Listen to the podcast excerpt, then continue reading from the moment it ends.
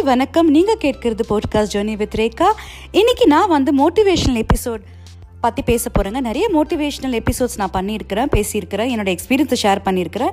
இது வந்து ஒரு சின்ன சின்ன குட்டி கதையோடு இந்த மோட்டிவேஷ்னல் பற்றி பேச போகிறேன் ஸோ விஜய் மாதிரி குட்டி ஸ்டோரி கிடையாது. ஆனால் ஒரு மோட்டிவேஷ்னல் ஸ்டோரி கண்டிப்பாக உங்களுக்கு இது ஹெல்ப் ஆகும்னு நான் நம்புகிறேன் சரி ஒரு பத்து வயசில் இடி மின்னல் பார்த்து நம்ம எல்லாருமே பயப்படுவோம்.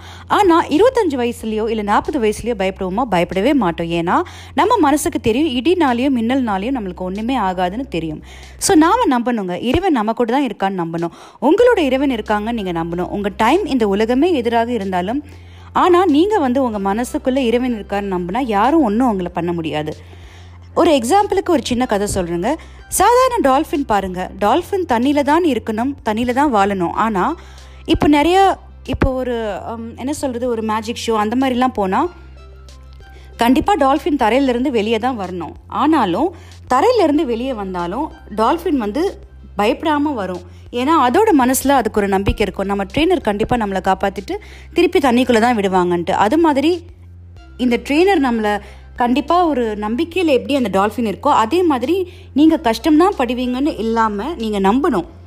எப்படி அந்த நம்பிக்கை வரும்னா கடவுள் உங்களோட தான் இருக்கார் உங்களை நல்லபடியாக வழி நடத்துவார்னு நீங்கள் நம்புனீங்கன்னா அந்த நம்பிக்கையை கண்டிப்பாக உங்களை காப்பாற்றுங்க ஸோ ஆனால் உங்ககிட்ட ஹோப் இருக்கணும்.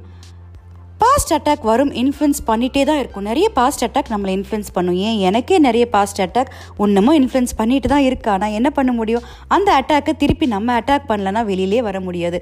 இன்றைக்கி போட்காஸ்ட் ஜேர்னி வித் ரேக்காவில் நான் பேசுகிறேன்னா நிறைய பாஸ்ட் அட்டாக்கெல்லாம் அட்டாக் பண்ணி நான் நல்லாவே வரமாட்டேன்னு ஒரு நிறைய பேர் என்னை நினச்சவங்க இருக்காங்க. ஆனாலும் நான் வந்து இவ்வளோ கான்ஃபிடென்ட்டாலாம் பேசுகிறேன்னா அது கண்டிப்பாகவே பாஸ்ட் அட்டாக்கெல்லாம் நான் திருப்பி அதை அட்டாக் பண்ணதுனால தான் ஸோ அந்த அட்டாக் நம்ம தான் அட்டாக் பண்ணணும்.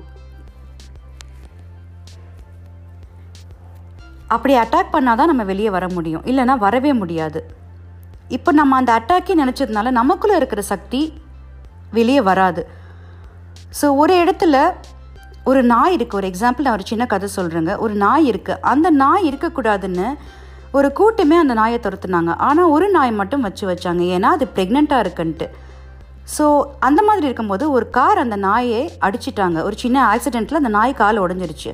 அப்புறமா அது ப்ரெக்னெண்ட்டாக இருந்ததுனால அது குட்டி போட்டுச்சு. ஆனால் அந்த நாய் கால் ஒடிஞ்சதுனால அது கால் சரியாக இல்லாதனால சரியாக நடக்கவே முடியல. ஒரு மாதிரி கால் டிஃப்ரெண்ட்டாக நடக்கும். ரெண்டு வருஷம் கழிச்சு அந்த குட்டி நாயும் அதே போல் நடந்துச்சு. ஆனால் அதுக்கு அடிப்படையில் அது கல் கா கால் காய் எல்லாமே நல்லா இருந்துச்சு. ஏன் அப்படி நடந்துச்சுன்னா அது அவங்க அம்மாவை பார்த்து பார்த்து வளர்ந்ததுனால அதே மாதிரி நம்ம கால் இருக்கும்னு அதுவாக ஒரு கற்பனை பண்ணி அந்த ஒரு இன்ஃப்ளூயன்ஸ்னால அப்படி நடந்துச்சு. இதே மாதிரி தான் நம்ம லைஃப்லேயும் ஸோ அதுக்கு கால் கிடைச்சிதுன்னு அதனால் உணர முடியல.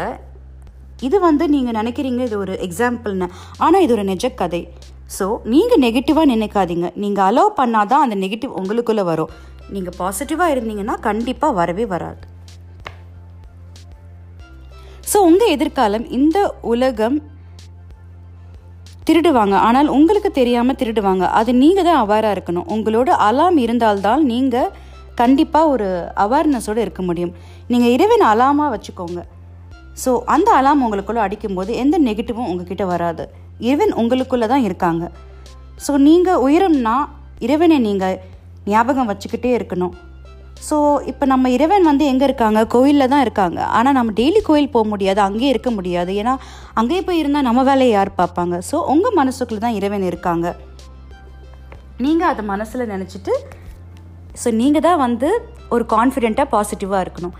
அண்ட் இந்த எபிசோட் உங்களுக்கு பிடிச்சதுன்னா லைக் பண்ணுங்கள் ஷேர் பண்ணுங்கள் தேங்க்யூ